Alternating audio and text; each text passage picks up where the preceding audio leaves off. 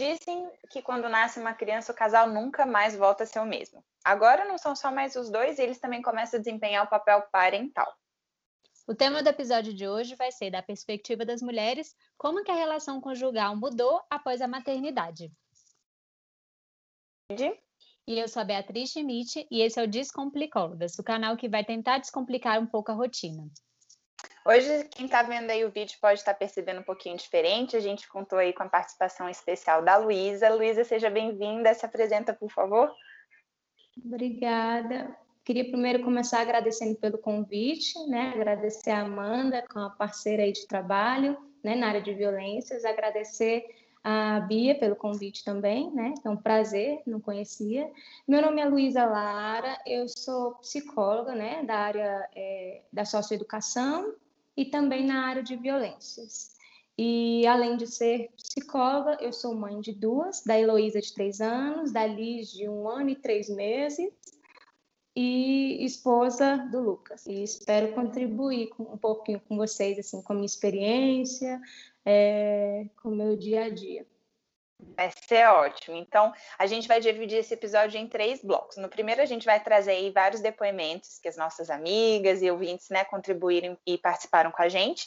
No segundo bloco, a gente traz uma perspectiva, assim, das potencialidades desse casal, né, e de algumas possibilidades, inclusive, de terapia conjugal. E, por fim, a gente traz as dicas culturais que a gente sempre faz.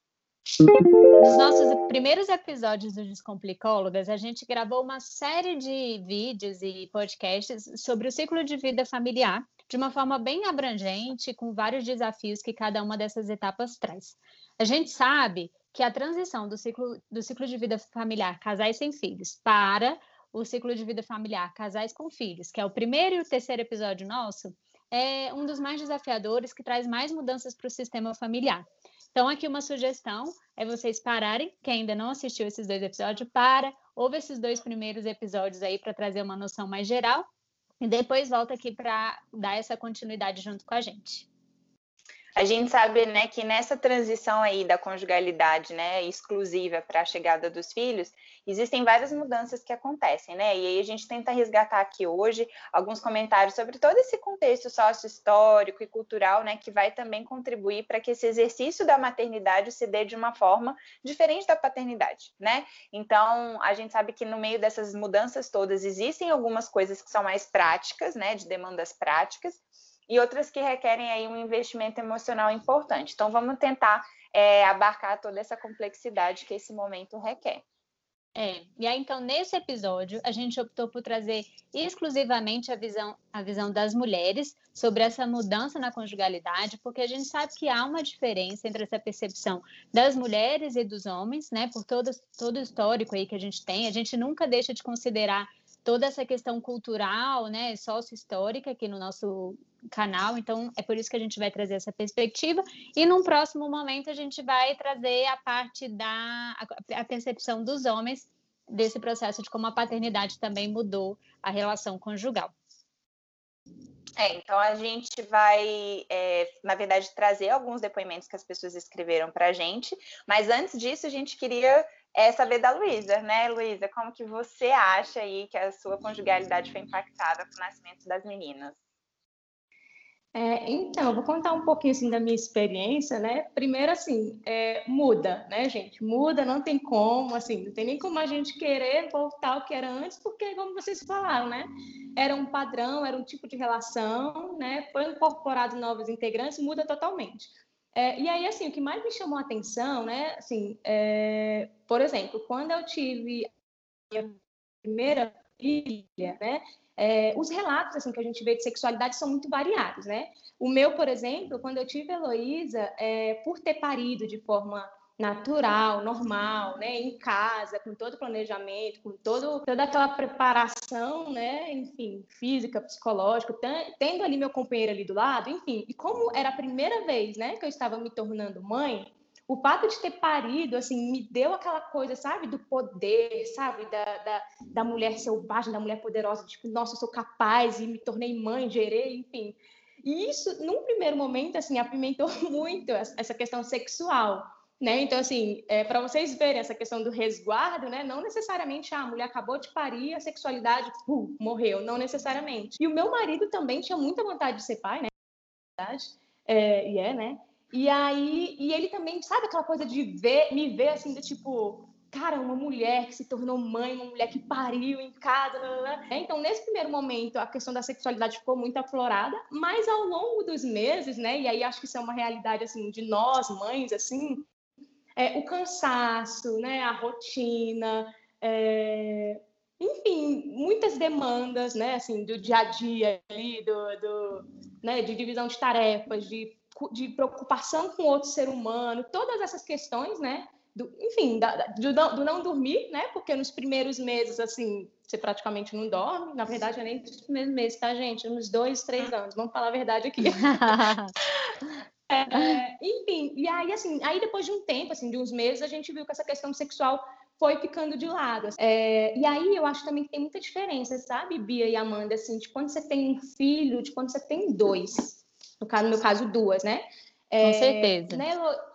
Na Heloísa, assim, por mais que depois de uns meses eu percebesse, né, que aquela coisa sexual diminuiu, né, aquela questão sexual, conjugal diminuiu, o fato de ter vindo a Liz, eu percebi, né, que é a minha segunda filha, eu percebi que diminuiu ainda mais. Mas eu acho que é isso, assim, como são 2 meninas, né, e meio que a gente acaba dividindo muito bem ali essa parentalidade, vamos dizer assim, meio que assim, eu fico com uma, ele fica com outra. Então, assim, o tempo, tanto não só sexual, mas assim, o tempo de disposição para o outro mesmo caiu ainda mais, sabe? Uhum. E aí, assim, falando um pouco da experiência, eu penso que é muito assim, que eu e o Lucas, né, meu marido, a gente muito que respeita esse momento que a gente está vivendo. Mas assim, cara, é a fase que nós estamos agora, né? Assim, 3 anos e 1 ano e pouco, é muito bebês, né? Assim, trazendo um pouco dessa questão da parentalidade, que eu percebo, sabe? Amanda e Bia, muitas amigas minhas, elas se queixam muito, assim, dessa falta do papel do pai, sabe? Dessa falta de uma parentalidade ativa mesmo. Eu não vou nem dizer paternidade ativa, porque ninguém fala em maternidade ativa, né? Maternidade é maternidade, então paternidade é paternidade, né? Assim, não tá cumprindo os papéis, beleza, mas não ativa. Então, assim, eu e o Lucas, assim, pessoalmente, particularmente falando, a gente consegue dividir muito bem, sabe? Então, assim, a minha... Eu nem tenho tanta queixa, assim, como eu vejo muito, sabe? De muitas amigas e muitas... pacientes, enfim, se queixando dessa questão, assim, de que realmente não vê esse papel do pai sendo executado, sabe? E aí... Vocês escutaram um voz de criança aí, né? Ó. Maternidade real. A vida real aqui, ó. O pai E aí, assim, graças a Deus, mas não é a Deus, né? Eu acho que é graças a muito diálogo, graças a muito terapia da minha parte, terapia da parte dele, tá? Homens, façam terapia. Falhou aqui. Que a gente divide muito bem, mas assim, é uma coisa que foi construída ao longo do processo, né? Foi muito conversado, para você, por exemplo, a questão da amamentação, né? É uma coisa besta, mas assim, toda vez que a gente vai amamentar, a gente sente muita sede, né? Pelo menos nos primeiros 6 meses ali. Toda vez eu tinha que ficar pedindo pro Lucas pegar a bendita água, sabe? Então assim, ele já sabia aquela coisa de que ele não essa proatividade num primeiro momento, sabe? Então, assim, hoje a gente divide as tarefas super bem, hoje ele, né, e ele sempre foi muito proativo, sabe? Antes de filhos. Só que aquela coisa mesmo de estar perdida ali no papel, assim como eu também estava, enfim, mas são pequenas coisas que eu falava, gente, por que eu tenho que ficar pedindo água toda vez? Se ele já sabe que eu tenho que amamentar. Aí toda vez eu falava, amor, pega água, amor, pega água, amor, água, sabe? E aquela coisa chata de ter que ficar dizendo o que o outro tem que fazer. Mas, enfim, assim, essa é a experiência de um primeiro momento até a gente realmente se acertar, né? Querem falar uma coisa? Eu acho que é legal que você já está antecipando até talvez alguns dos assuntos que a gente pode abordar no outro episódio, né? Dessa parte aí da construção da paternidade, assim, né? Como algo que, infelizmente, na nossa sociedade ainda é diferente, né? Do que a gente entende como maternidade ou que deveria ser, né?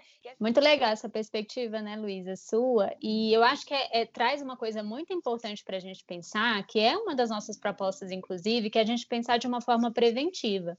Então, que esse episódio também sirva para os casais que ainda não têm filhos, mas que estão pensando, porque a gente sabe que muito dessa parentalidade, né, dessa conjugalidade, ela vai ser um reflexo do que construíram antes desse momento, né? Então, eu acho que vale a gente lembrar aqui que isso também é uma coisa preventiva, assim, vale a pena ouvir com esse olhar, né? Então, vamos lá ouvir um dos relatos que tem, foram vários, viu, gente? A gente talvez não vá conseguir ler todos, mas eu acho que de alguma forma a gente vai conseguir abordar tudo que falaram. Exatamente. Então, vamos lá. Eu vou ler o primeiro relato. Respondendo sobre a vida de casal depois da maternidade, não existe mais vida de casal. O casamento virou uma sobrecarga mental, física, emocional e financeira, todas nuas e cruas. Coisas extremamente simples ganharam o peso do mundo, como, por exemplo, a divisão das tarefas domésticas. Enfim, minha visão de casamento morreu com a chegada da minha filha.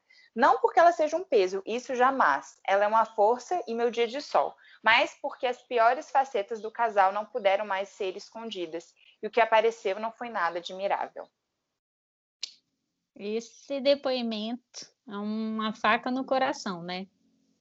Sim, mas eu acho que é importante realmente a gente começar, né, com ele, não para dizer que sempre é assim, né?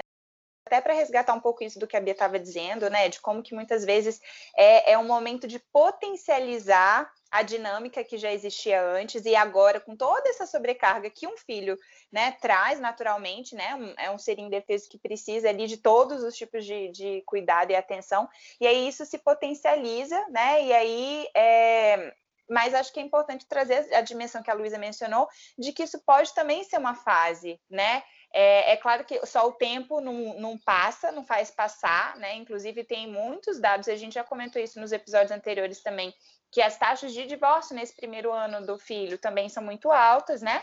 Então a gente sabe que é um período de crise bem significativa, mas esse estado não precisa continuar sendo assim, né? A chegada de um filho não precisa ser essa morte do casamento, né? Não precisa ser um sinônimo disso. Exatamente, Amanda. Assim, a gente precisa entender, né, que assim como a conjugalidade, a parentalidade tem suas fases, né, tem seus momentos, e cabe a gente respeitar esses momentos, esses processos. Então, assim, quando, né, a nossa filha nasce, nosso filho nasce, não tem a gente, num primeiro ano, por exemplo, querer dedicar a uma vida conjugal, né, sendo que você tem um recém-nascido ali, igual você falou, um ser humano precisando. Então, assim... É entender e respeitar essas fases, né? De entender que, nossa, tá difícil, né? Conjugalidade nesse momento ali quase zero, né? Porque os cuidados estão muito, mas entendendo que é uma dança, né? Que é um processo que depois, sim, isso vai sendo resgatado aos poucos, né? Eu acho que cabe a nós mulheres também não exigirmos de nós, né? Essa questão de, ai, meu Deus, de preocupação, de achar que tem que cumprir um papel, né? Para além do... Enfim... de entender mesmo, né? Cada momento da parentalidade são processos, são momentos, né? Assim como qualquer um. E isso não é incomum também, a gente ouvir essa frase, né? Essa sobrecarga mental que as mulheres ficam, né? Isso, enfim, dá um episódio inteiro, né?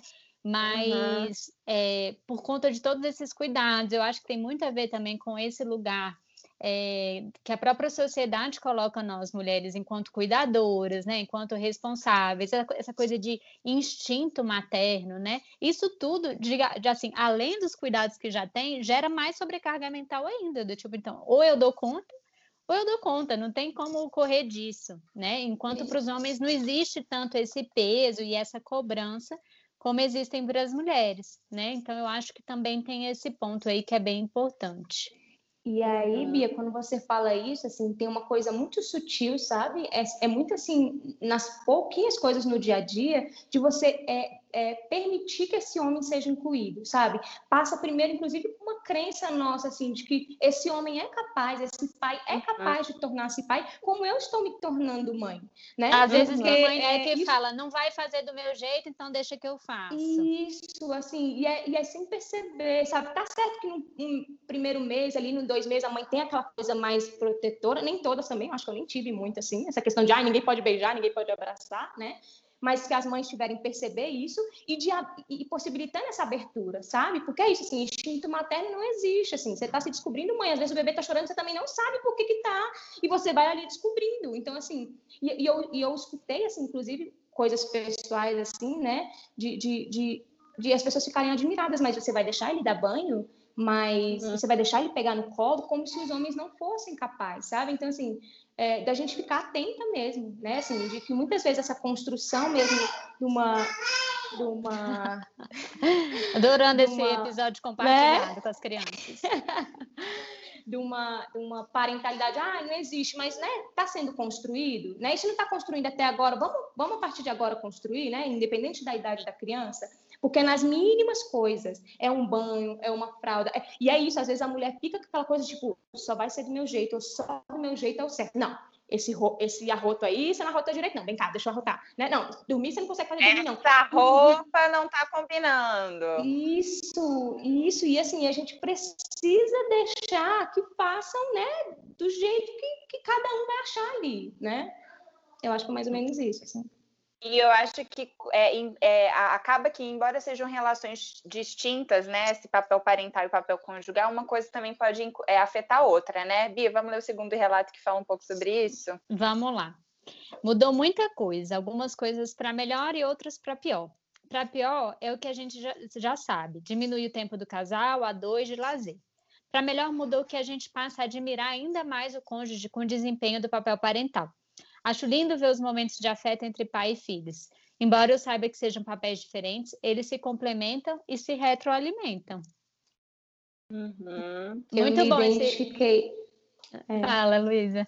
Não, eu me identifiquei demais com esse relato, assim, porque é isso, assim, eu me vi muito mais cúmplice, né, do Lucas, por conta disso, né, por ele... tá exercendo essa parentalidade, e ele me admira, e eu admiro ele, do tipo, nossa, olha que trabalho legal a gente está fazendo junto, né? Olha como você exerce essa paternidade, essa maternidade de forma, né, tão presente, enfim. Então, acaba que a admiração deu um novo lugar, sabe? Para além da questão de pessoais, é uma admiração do novo papel que está sendo feito. E quando a gente fala, né? Mas é isso, assim, por exemplo, na minha experiência... na minha experiência, assim, o Lucas, ele sempre se propôs a querer estar nesse papel, né? Então, assim, sempre buscou, sempre começou a ler e eu dava as coisas para ler. E aí a gente conversa muito sobre formas de educar filhos. Então, assim, até o diálogo, né, é alimentado por outras questões, né, para além da conjugalidade ali. Então, é coisa para ler, toma aí, lê aqui, né? Vamos fazer desse jeito, né? Vamos conversar tal forma. E aí a gente divide as tarefas muito bem, sabe? Assim, ele, inclusive, é uma pessoa que coloca a família em primeiro lugar, mais até do que eu, vou ser bem honesta com vocês, assim. A família dele é em primeiro lugar, ele é capaz sabe? De dizer não pro chefe, não vou, não. Né? Porque ele quer estar ali. Bom, então, quando a gente está falando, né, nessa questão aí que a Luísa comentou sobre a construção desse papel parental, né, e de como que é importante a gente também, quanto mulher, permitir que esses homens exerçam, né, da forma como eles podem, e a Bia fala, né, e lembra aí dessa sociedade, né, e dessa socialização que nos coloca muitas vezes no lugar de cuidador. A gente vai ler um outro depoimento que traz alguma dessa perspectiva. Então, vamos lá. Tem 37 anos, 3, 4 ou 5 filhos, dependendo do período do dia e da vida.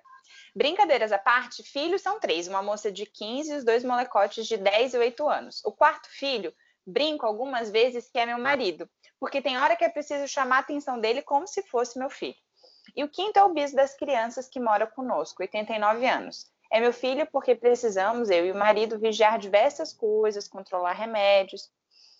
Nós, eu e o marido, já passamos por muitas mudanças desde o nascimento da Ju, a mais velha, quando nós não éramos casados ainda. Mas em todas elas, uma coisa é essencial, a parceria nas tomadas de decisão e a cessão de vontades. Cada um tem que ceder um pouco. Isso acontece sempre? Claro que não. Nós brigamos, mas o mais importante é fazer as pazes de novo. Tudo foi construído desde a época do namoro. Já é clichê, acho que vem sendo derrubado aos poucos, que quando nasce uma criança, só a mãe cuida. Por algum tempo isso aconteceu comigo. Primeiro porque ainda morava com meus pais. No segundo e terceiro filhos, já casados, ele não conseguia acordar com...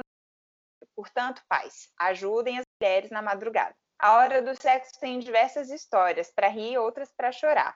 Chorar porque perdi a libido por muito tempo, depois que os filhos nasceram. E algumas vezes me sentia obrigada a dar prazer ao meu marido. Mas isso não aconteceu depois do terceiro. E ri porque qualquer brecha que eles davam depois dessa época sem libido, a gente ia ao banheiro, trancava o quarto, ia até a cozinha, até na máquina de lavar roupa já rolou. Se há algo que eu possa aconselhar é, a vida de casal precisa seguir depois da maternidade. Por isso, papais e mamães, deem um jeito de passar uma noite, um final de semana, uma semana sozinhos para vocês se curtirem.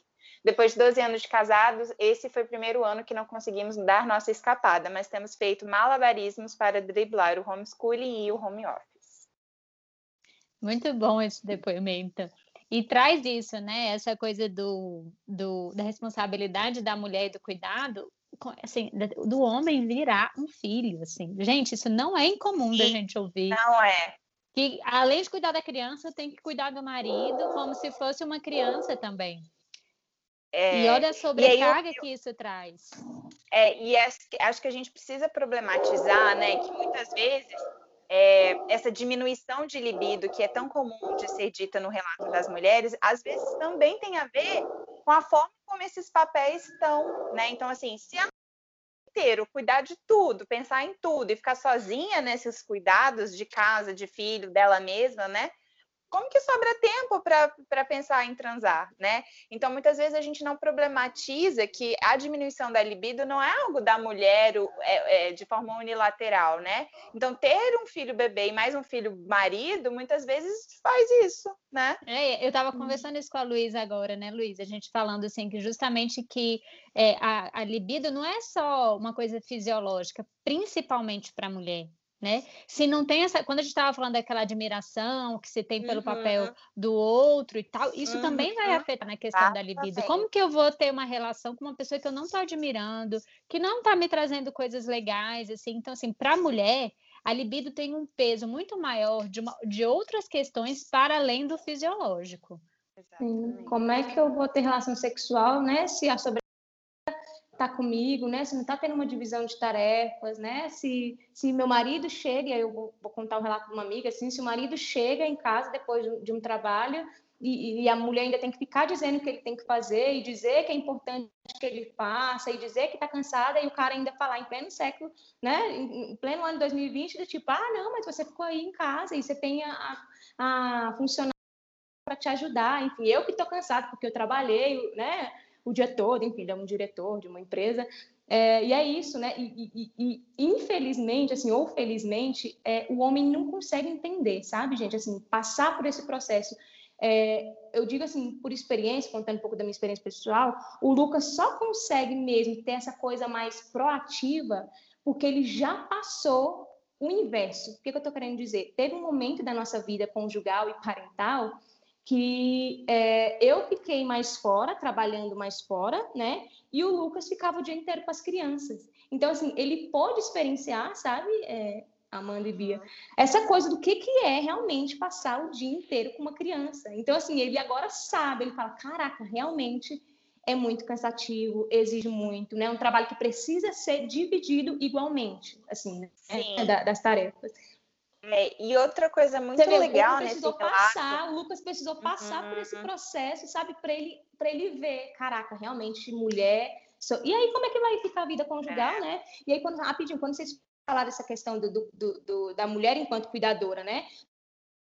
Do filho e ainda ter que cuidar do homem. Que lugar é esse que a gente se coloca, né? E a sociedade coloca a gente enquanto cuidadoras.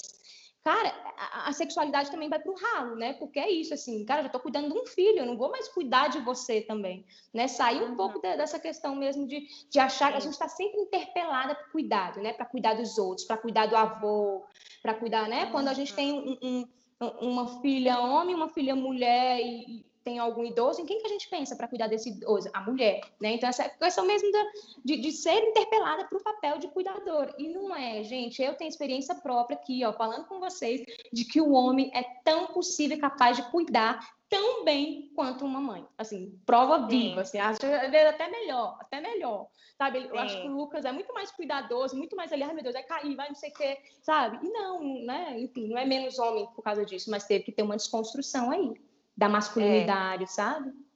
Com certeza, e acho que um dos aspectos legais, assim, desse relato, que já é uma relação mais duradoura aí, né, com filhos adolescentes e tudo, é que também essa coisa da fase comparece, assim, né, então se não tivesse tido essa parceria de entender que talvez durante um tempo essa libido estava diminuída, né, as coisas não estavam tão bem assim e tal, e que esse ano, por exemplo, que foi um ano atípico para todo mundo, não foi possível sair para ter um momento só do casal, se não tem essa parceria de entender, né, que as coisas acontecem também em processo e por fases, né? Talvez não tivesse ali a máquina de lavar roupas um dia precisando ser suporte, né? Porque, assim, talvez ficasse preso nesse momento mais difícil e não conseguisse entender que as coisas também vão mudando com o passar do tempo, né? Com certeza. É isso aí. Bom, vamos ler mais um relato, que eu acho que tem algumas coisas legais pra gente falar. Bem, acho que as coisas começaram a mudar já na gravidez. De repente, nossa relação perdeu a leveza, a gente ficou muito preocupado com o que o futuro ia trazer, em como a gente ia sustentar um novo ser nesse mundo, mesmo que dinheiro não fosse o nosso maior problema, também era uma preocupação. Depois do nascimento, a gente já estava tão condicionada a pensar naquele serzinho maravilhoso que a gente se anulou demais. Nossa individualidade se esvaiu e nós, juntos, só servíamos para sermos funcionais. Cuidadores excelentes em todos os aspectos, menos da gente. Depois de um tempo, a gente tomou consciência de que a gente estava sem olhar para o eu e o nós e começamos a tentar resgatar isso. Percebi que aprendi a confiar e delegar melhor as coisas. Mas eu sinto saudade do nosso mini universo, palhaço e parceiro, cheio de piadas regadas de amor e sexo. Acho que a pandemia não ajudou, né? Mas eu sinto que é temporário porque os dois querem que seja. Mas às vezes eu estou exausta e sobrecarregada, porque cuidar de um bebê quase criança não é simples, mas às vezes eu vejo que ele é assim também. Fácil não é. Às vezes eu me pergunto se valeu a pena. Na verdade, não tem como responder isso porque já está aqui. Acho que hoje a gente tenta dar de uma forma diária, lembrar da gente, só que diferentemente de antes. Cuidar do eu e do ele exige estratégias mirabolantes, rede de apoio e, mesmo assim, às vezes não fica naquele 100%. Tem semanas que não fica nem no 10%, rindo de nervoso. Espero que daqui a um tempo a gente se encontre de novo, um novo 100%, que a vida segue sempre nesse sentido. Olha, esse depoimento eu acho emocionante, assim, de ler, porque... É muito sincero, muito, né? Eu acho que, na verdade, a gente queria, assim, super agradecer todas as pessoas que pararam para falar, né? A gente não sabe se vai conseguir trazer todos os depoimentos, mas foram todos muito ricos e a gente espera que esse momento também de parar um pouco e falar sobre seja um momento, assim, que... mesmo que a gente não compartilhe aqui, para a pessoa tenha tido algum valor, né? Porque é muito forte abrir tanto de si, né? Com certeza, e acaba sendo terapêutico, eu acho também, né, assim, tentar entrar em contato com isso. Mas o que eu acho interessante, assim, desse depoimento, é uma coisa, assim, que não é falado muito, não, assim, é um tabu até de se falar, que é essa coisa do arrependimento de ter tido um filho das mulheres, né, como se isso não fosse uma coisa possível, ou como se fosse uma coisa muito grave. Eu até lembrei aqui, eu não sei se vocês viram, mas teve uma reportagem daquela atriz Samara Filippo, ela dando uma entrevista sobre depois que ela divorciou, que ela se arrepende de ser mãe. Não que ela não ame as filhas dela, mas que ela se arrepende profundamente desse papel que ela exerce do jeito que é. Eu acho que isso ainda é um tabu tão grande para a gente falar. E muitas vezes eu tenho certeza que todas as mães, em algum momento, já pensaram em jogar o filho pela janela porque não aguentava mais o choro, porque não aguentava mais alguma coisa. E o tabu que a gente falar sobre isso, né? Ou é isso, né? Assim, de negar um desejo do que já foi, né? Assim, do que já foi, do que foi bom, né? Assim, principalmente, por exemplo, a questão conjugal. Quando vocês me chamaram para falar aqui com vocês... me veio aquela coisa da saudade, sabe? Que eu nem acho que estava adormecida aqui, do tipo, caraca, como era bom antes, né? Aquela questão de poder, vamos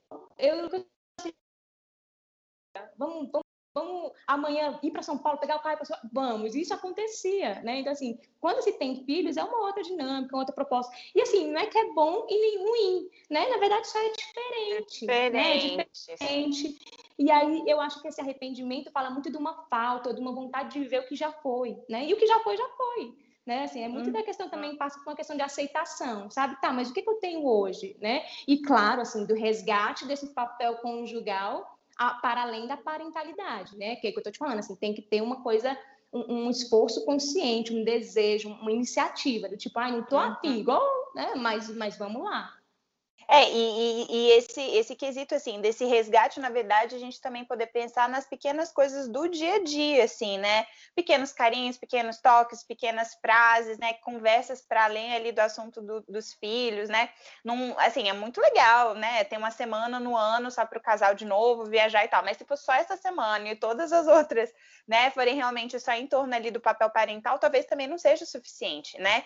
Então, como que é o resgate ali de estar, né, tentando sempre trazer isso, apesar de todos os pesares? Eu acho que tem outros depoimentos que vão tentar também mostrar como que eles tentaram fazer, né, para viabilizar isso. E eu acho que até isso, assim, quando a Luísa fala, assim, desse novo, né, dessa nova perspectiva, é o que traz nesse depoimento, assim, do novo 100%, não vai ser aquele antigo, e vai ser um novo. Sim. Mas aí, por exemplo, no caso desse momento de pandemia, né, muita atenção nesse relato, assim, o olhar para esse autocuidado, sabe? Tanto o autocuidado, quando ela fala, né, o resgate do eu, que é extremamente importante para você executar a sua parentalidade de forma mais inteira, estando inteira, né?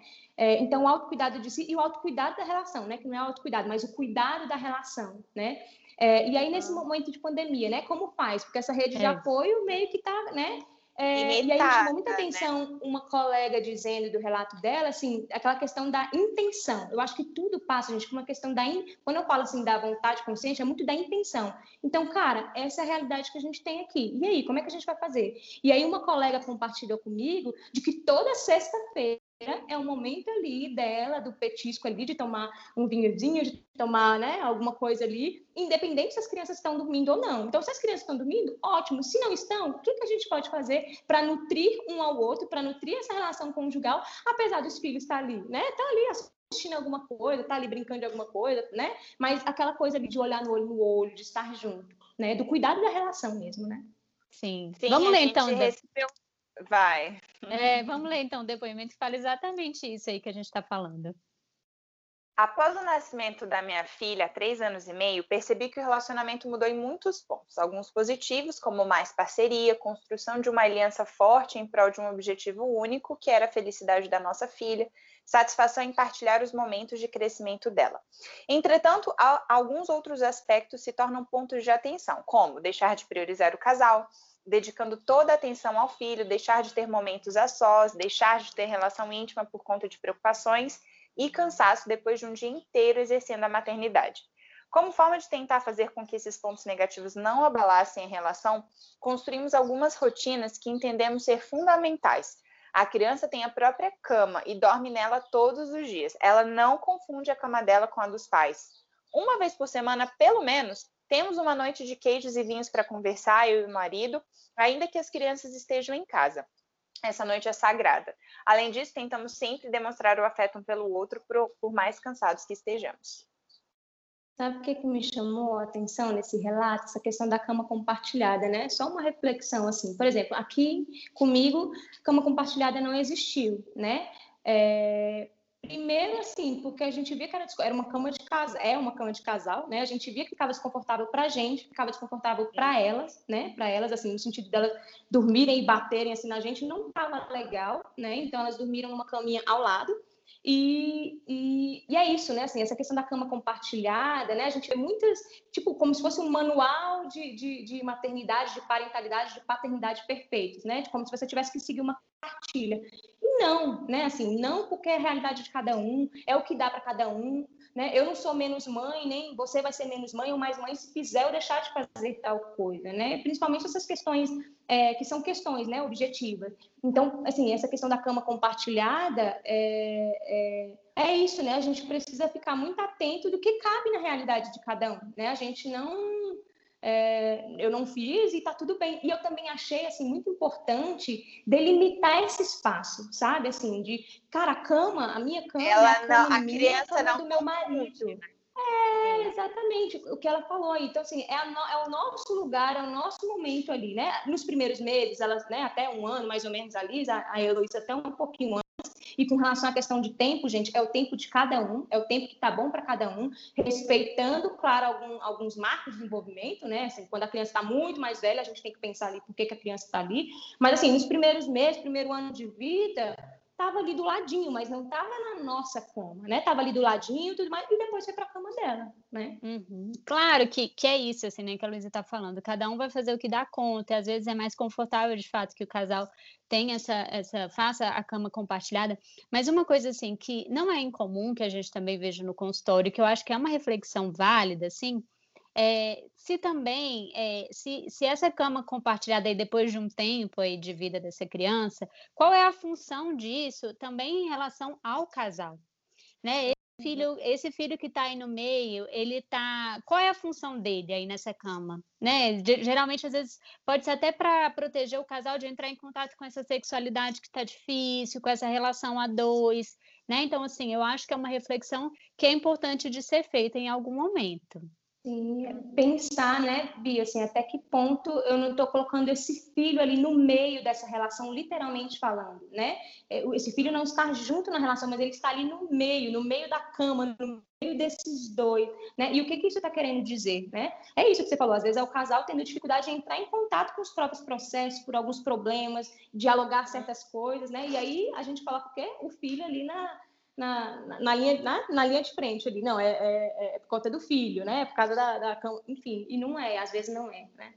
E essa coisa dela dizer, né, que eles não confundem, assim, eu acho que é importante também a gente resgatar essa dimensão da compreensão que é possível para as crianças, né, de que a porta fechada significa que não pode entrar, porque se o papai e a mamãe estiverem lá dentro, tem que bater, né? E de colocar que às vezes, eventualmente, vão dormir uma noite na casa dos avós, porque o papai e a mamãe vão namorar. O que a gente vai dizer desse namoro? O que significa esse namoro? Pode evoluir com o tempo. Mas também é resgatar que, além de ser pais, eles podem sim se beijar, eles podem sim, né? É claro que a gente tem que ter todo o cuidado quando a gente está falando de sexualidade, até porque, né, enquanto profissionais que trabalham com violência sexual, a gente sabe que o resguardo da criança e do adolescente é muito importante.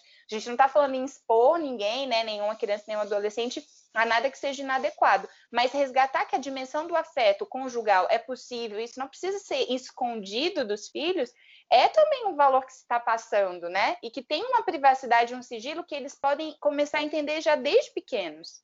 Uhum, e aí, certeza. Falando do abuso sexual, sabe, Amanda, sabe o que eu lembrei? Dessa questão, assim, da cama compartilhada, né?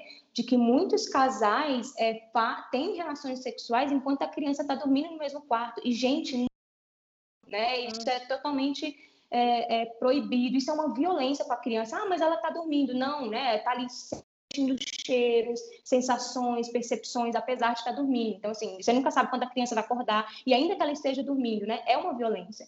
Então, assim, é questão do casal mesmo usar a criatividade, igual a gente ouviu nos canais.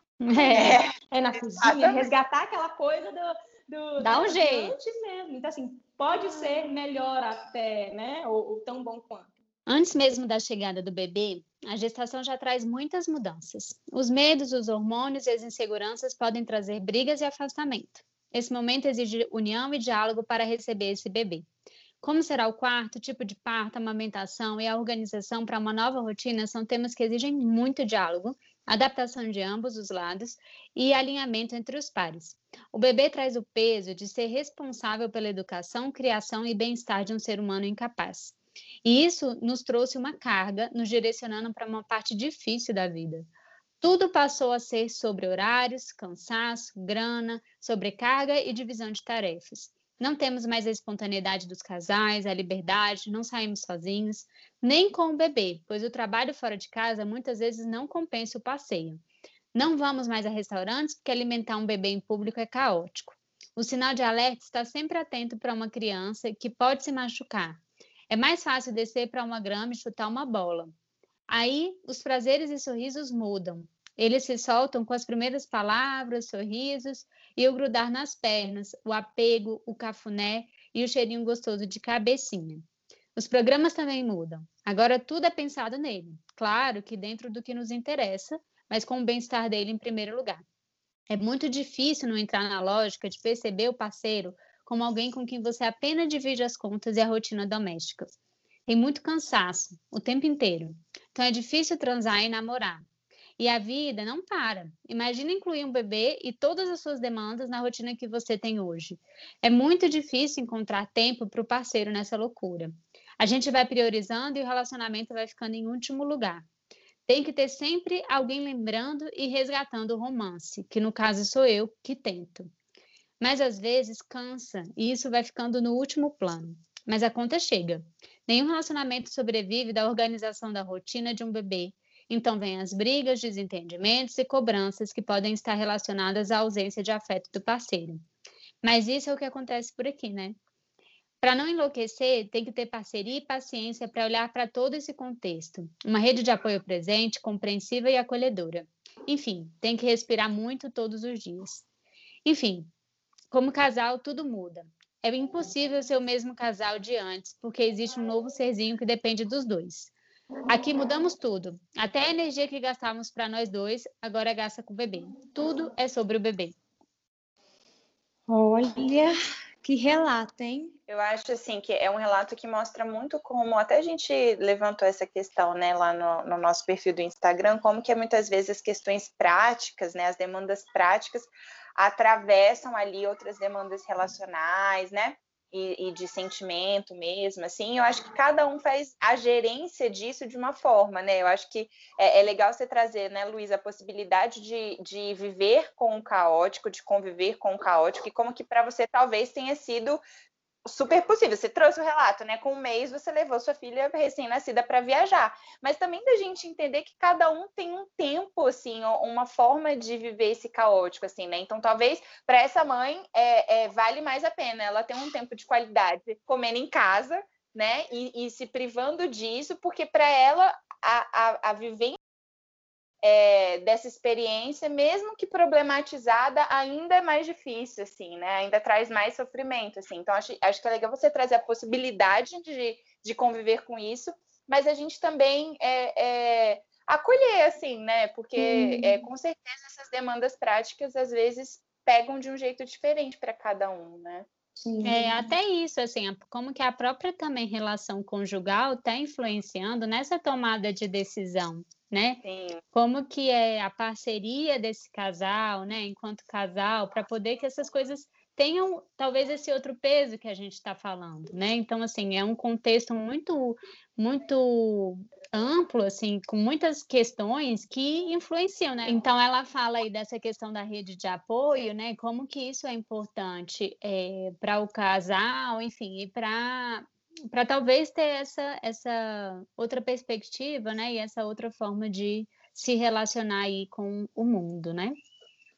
Acho que esse aspecto da rede de apoio realmente, assim, acho que alguns outros relatos já tinham citado, mas acho que é importante a gente colocar aqui como sendo algo que o casal pode, enfim, investir mesmo, assim, né, como algo que pode contribuir bastante. Com certeza. Não conseguiu ler todos os depoimentos, foram muitos, mas eu acho que de alguma forma a gente conseguiu trazer um pouquinho do assunto de cada um desses depoimentos que mandaram pra gente, né? Então, a gente falou aí um pouco dessa coisa da privação de sono, do cansaço, da relação conjugal, né? Falando bem especificamente da questão da sexualidade, né? O que mais que a gente abordou?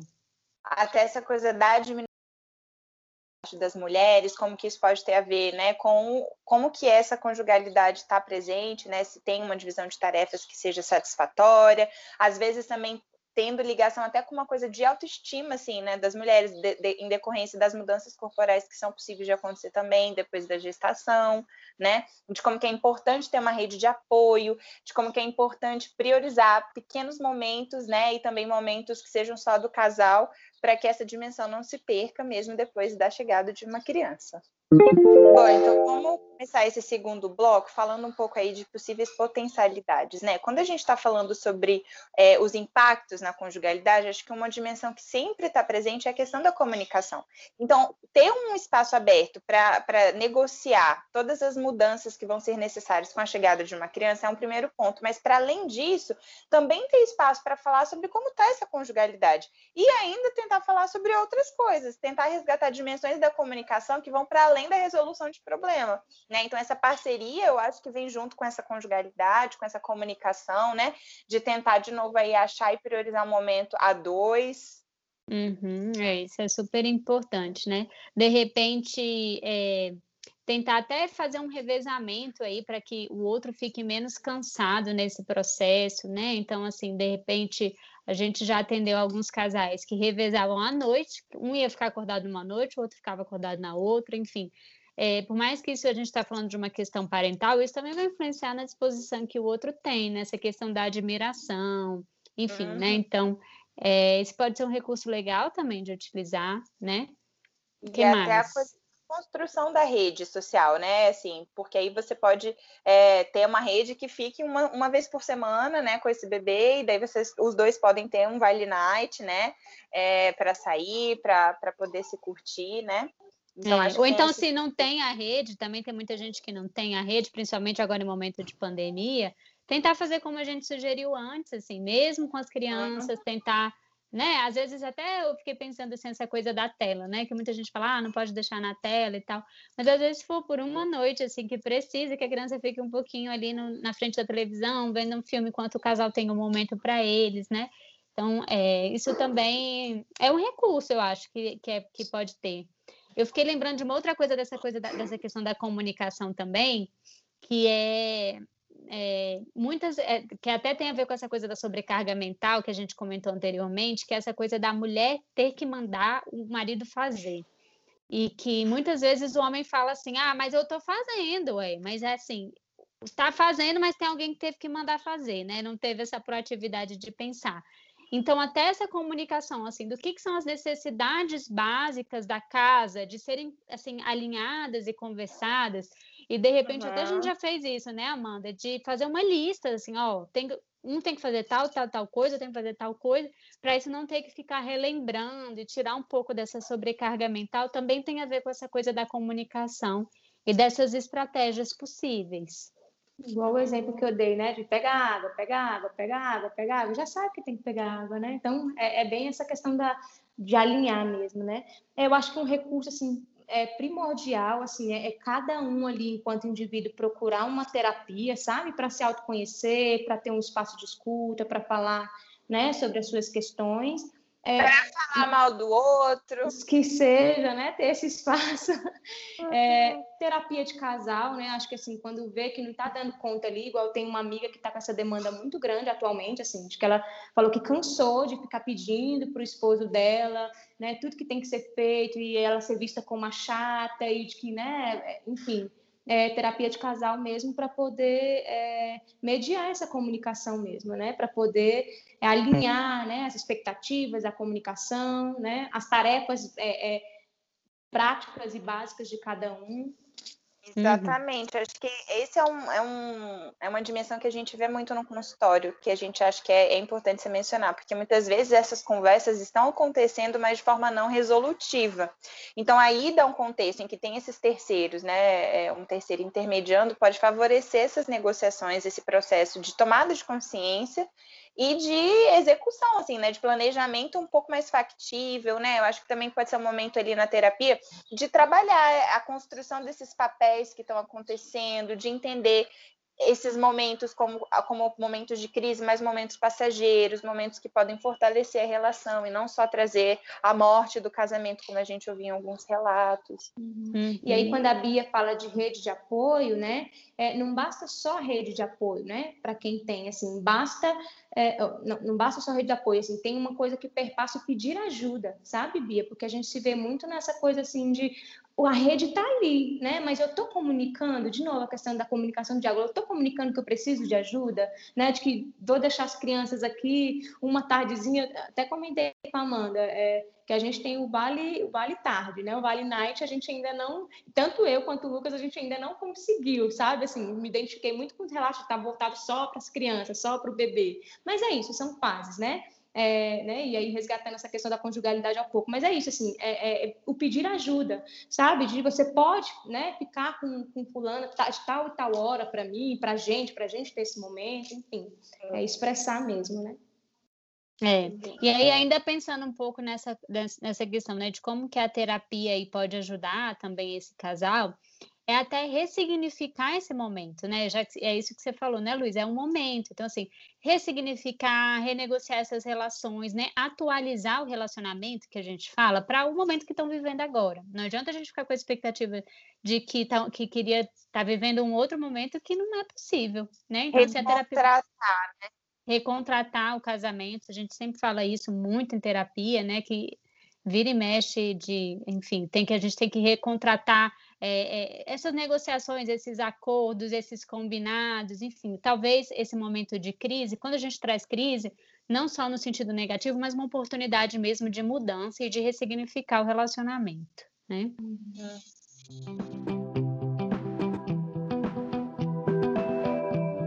Então vamos começar aí nosso último bloco com as sugestões culturais. A gente separou 2 livros, o primeiro deles se chama Mães Arrependidas, é da Orna Donath, espero estar falando o nome correto. É um livro que a gente até citou um pouco hoje sobre o episódio, assim, né? Que traz o relato de várias mães que têm na fala essa percepção de que se arrependeram de virar mães. É difícil, gente, eu nem consegui acabar de ler, para ser bem sincera. Mas eu acho que é legal porque ele apresenta para a gente a possibilidade de que, embora elas tenham se arrependido, elas são mães, assim, elas não maltratam seus filhos, elas amam seus filhos, mas elas resgatam essa dimensão de como que é difícil e da possibilidade de se ver arrependida, né? O outro é um romance, na verdade, acho que se chama A Filha Perdida, é da Helena Ferrante, que é uma italiana que eu adoro, que tem vários livros aí que a gente até já indicou, mas acho que vale a pena porque resgata um pouco também dessa dimensão da maternidade, não tem a ver muito com a dimensão da conjugalidade, mas um pouco do que significa aí refletir sobre a maternidade. E o primeiro filme é um filme brasileiro que vale super a pena, de 2017, se chama Como Nossos Pais, e aí a gente poderia falar de várias partes, mas ele mostra bastante como que é essa construção aí de uma conjugalidade jovem, todos os desafios aí da vida moderna, de tudo que a gente comentou por aqui. Vale a pena. Legal. Bom, o segundo filme chama Tully, de 2018. Quem protagoniza o filme é a Charlize Theron. Inclusive, soube que ela engordou 23 quilos para fazer esse filme, porque ela representa uma mãe do que acho que acabou de ter o 3º filho. E como são os impactos disso tudo na vida dela. E aí, em determinado momento, o irmão dela vê o cansaço dela e tal, porque o marido, enfim, a gente não precisa nem comentar, mas o marido quase não aparece no filme, assim, mas é justamente sobre essa sobrecarga dela que está falando, e o irmão dela sugere contratar uma babá noturna para ela. E aí, enfim, o filme é sobre isso, é super legal porque não é nada do que a gente está esperando, assim, muda bastante, então vale a pena assistir, ela está muito boa no papel. E aí as 2 séries, a primeira chama Turma do Peito, de 2016, está no Netflix, é uma série australiana, que ela retrata vários aspectos da maternidade real mesmo, assim, inclusive os aspectos conjugais, então é uma série que vale a pena assistir. A outra, ela chama, em inglês, essa série chama Working Moms. Em português, não sei por que diabos botaram Supermães. Tem nada a ver uma coisa com a outra, mas tudo bem. Ah, mas isso diz muito, né? Sério. É. Supermães, pelo amor de Deus. Bem, bem simbólico. Total. É de 2017. E aí vai trazer aí, acho que são 3 mulheres, se eu não me engano, que têm profissões diferentes, inclusive uma delas é terapeuta de família, muito bacana, e aí são 3 mulheres que têm papéis profissionais diferentes, e aí traz essa questão da profissão, mas também traz como esses aspectos da maternidade, do relacionamento, tudo isso impacta na vida delas. Então, são 2 séries aí bacanas, as 2 são no Netflix, inclusive, para assistir. E aí, os podcasts, né, Amanda? A gente, na verdade, acha que esses dois a gente gosta bastante, a gente já até sugeriu outros episódios, mas o Sinuca de Bicos, episódio 11, vai falar um pouco sobre a vida sexual, que foi um assunto que a gente abordou bastante aqui, como que muda, né, com a chegada da maternidade. Tem, inclusive, um episódio no Mamilos também, sobre sexualidade. Na verdade, a diminuição, né, da sexualidade, acho que elas trazem bem essa dimensão, mas a gente pensou no episódio 147 sobre mães e tabus, que eu acho que também resgata, na verdade, a relação dessas mães com as suas próprias mães e como que repensar isso também impactou no exercício da maternidade de cada uma delas, né? E aí, você, Luísa, quer comentar? Pois é, vocês falando nessa questão, né, de sexo, da sexualidade, tem um livro chamado Sexo no Cativeiro. Eu não sei falar o nome da autora, como é que é, Bia? Fala aí. É a Stepperell. Stepperell, isso. É um livro, assim, bem bacana, assim, para desconstruir, sabe? Várias ideias que a gente tem da questão de sexo e sexualidade. Assim, é um livro bem muito, muito fora, assim, do comum, fora do padrão, fora do que a gente pensa, e aí, nesse sentido, é bem rico, sabe? Vale a pena. Muito bom. Bom, então é isso. Esperamos que vocês tenham gostado desse episódio. E qualquer coisa, deixem suas sugestões para a gente também. A gente agradece de novo a participação da Luísa, foi super enriquecedor. E é isso, gente. Até a próxima. Obrigada, Luísa. Tchau, gente. Tchau, gente. Tchau.